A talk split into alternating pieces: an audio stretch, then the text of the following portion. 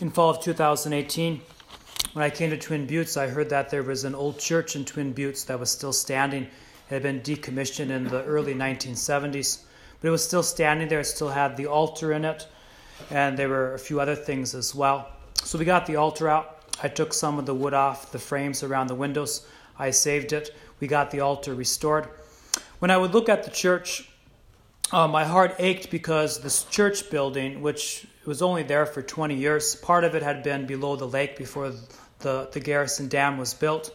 But um, as I looked at the church, it was very dis- in very disarray. The shingles were falling off, the siding was falling off. There was holes in the floor. Most of the, all the windows were, were broken, but the bottom of the ledges were starting to rot. The entries were, were rotting on the bottom. No doors were in the building, with the exception of the confessional door. Yesterday, we burnt that church to the ground because of the state that it was in. It was safer for it to be to be burnt to the ground and the hole covered up than it being a, a place where people would come and have drinking parties, which was actually the case. Graffiti was all over in the inside. So we burnt it to the ground. That church is ashes now. As I was watching the church burn to the ground, as there were just a few embers left, I decided to go on over to the cemetery, which is right nearby. Came to the cemetery and I was going up and down the rows of graves, and I saw that some were new graves with a pile of dirt, you know, still quite high. Others were sunken in. And I, I remembered then that what we're going to hear a moment, a moment from now, that we are dust and to dust we shall return. As I went on further, I saw the crucifix that was put up. I was told it was put up just about 10 years ago. It's a plexiglass crucifix, and I was looking there at the corpus on the crucifix. I noticed that the, the corpus is starting to, to crack from the sun. Pieces were already chipped away. This corpus is falling apart.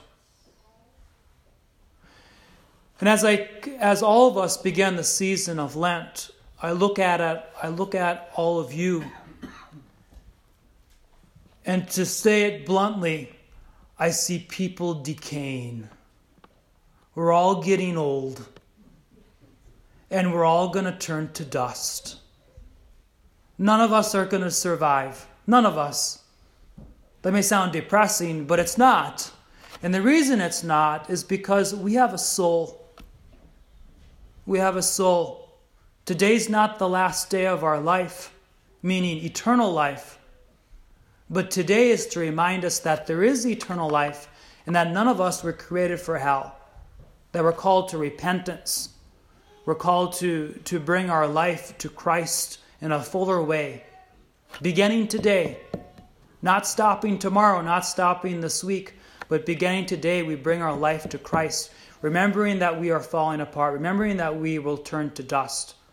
But our soul, if we have chosen God, will, will live eternally in heaven.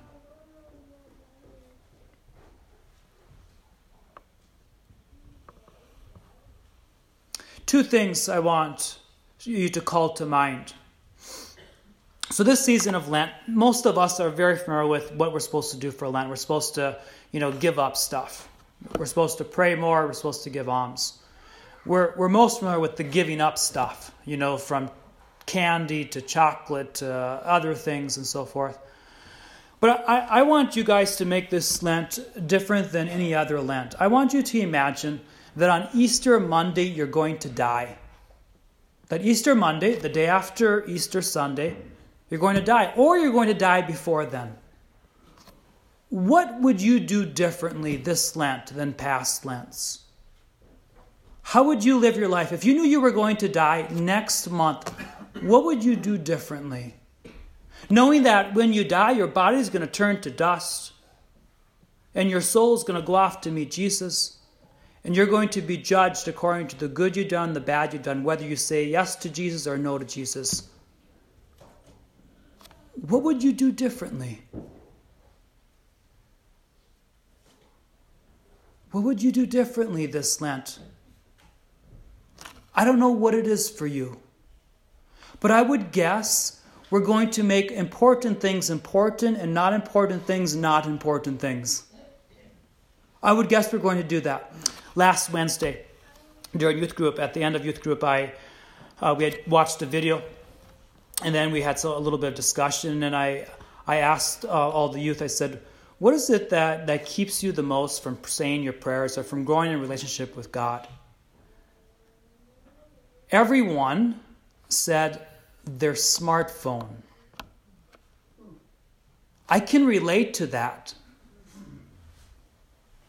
Our gadgets are so distracting. There's a lot of good stuff in our gadgets, don't get me wrong.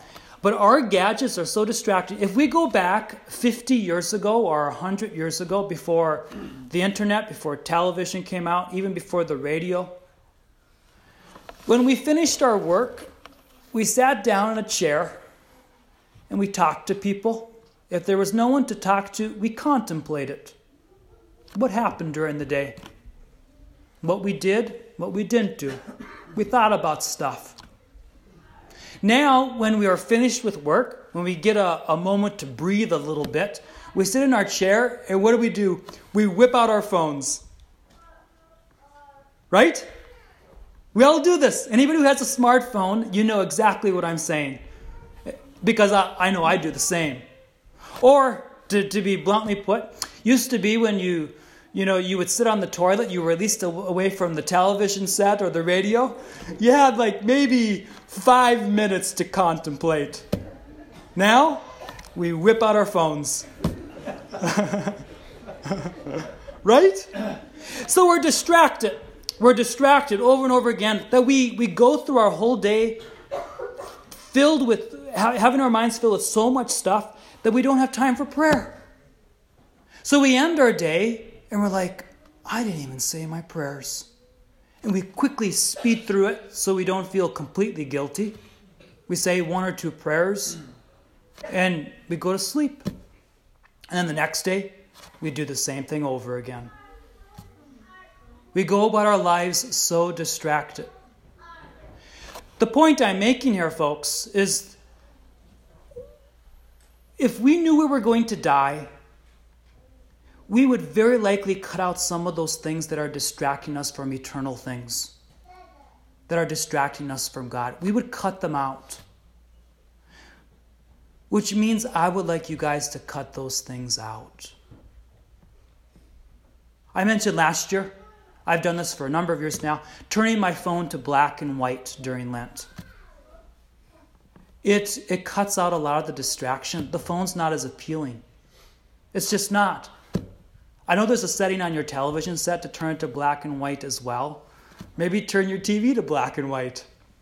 You're not going to be drawn to watch, you know, Amazon Prime or Hulu or, you know, whatever it is as much. Maybe it's turning the news off. You know, you're like, you know what, my life, my day's been pretty good. You watch a half hour of news, now I'm depressed. Maybe read it instead. Go, go, you know, whatever it takes, read it in the newspaper, listen to it on the radio instead. But taking things out that don't draw us so in and get us distracted from what's most important, namely our prayer life. That's the first thing I want to mention. The second thing is this prayer life.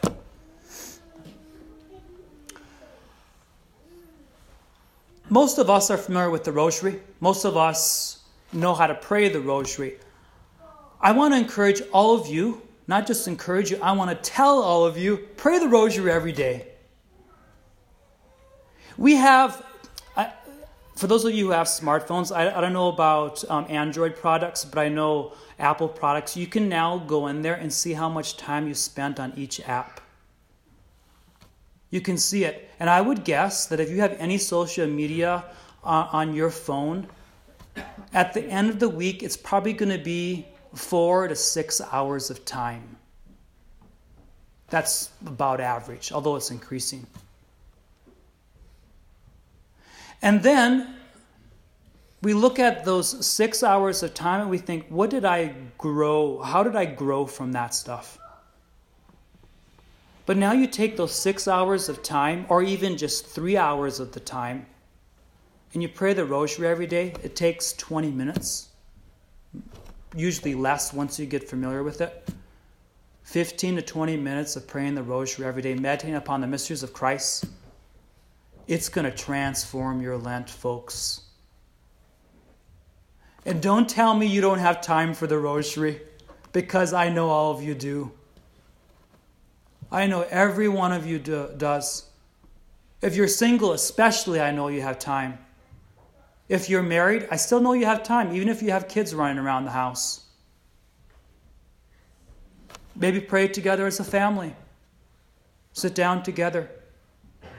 Husbands, dads, I want to really encourage you. It might be the hardest for you to pray the rosary. Maybe not, I don't know. But to really say, I need Jesus. I need Jesus. It's going to transform your Lent. Know this, folks. You actually could die this Lent. Are you going to be ready? You actually could die. We could die tonight going home. Whether you're young or old, all of us could die this Lent. Are you ready? I don't want to spook you, but maybe that's what I'm doing. But I, but I want you to encounter the love of God. The reason the church gives us the season of repentance to really focus in, to contemplate what, how we're living our lives. The church gives it to us because the church wants us with Jesus with, in heaven. I say this because I, I want you to be in heaven. I want you to encounter the love of God. So don't be afraid of our Lord. Be afraid of your sins. Don't be afraid of God. Be afraid of that which keeps you out of heaven.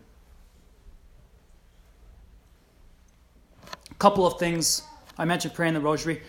Um, you guys are familiar with the rice bowl. We have a number of rice bowls back there. Uh, if you want to use that as the way of giving alms during Lent, feel free to grab one of them. Also, we have the Word Among Us. It has the daily Mass readings in it, along with the meditation.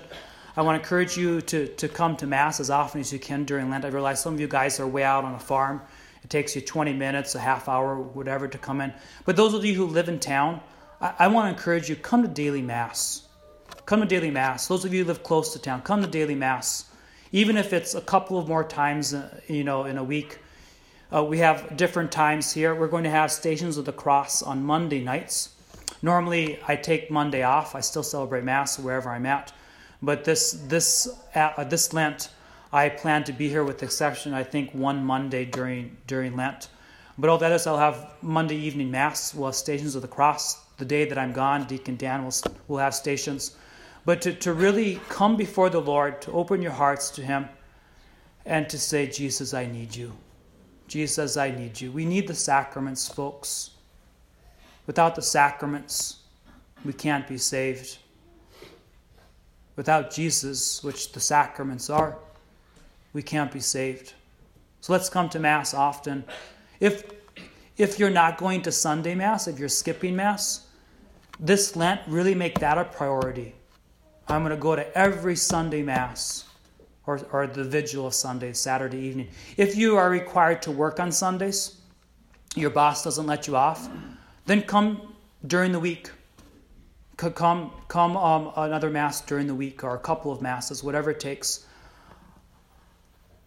If we all died Easter Monday, wouldn't it be great if all of us would go straight to heaven?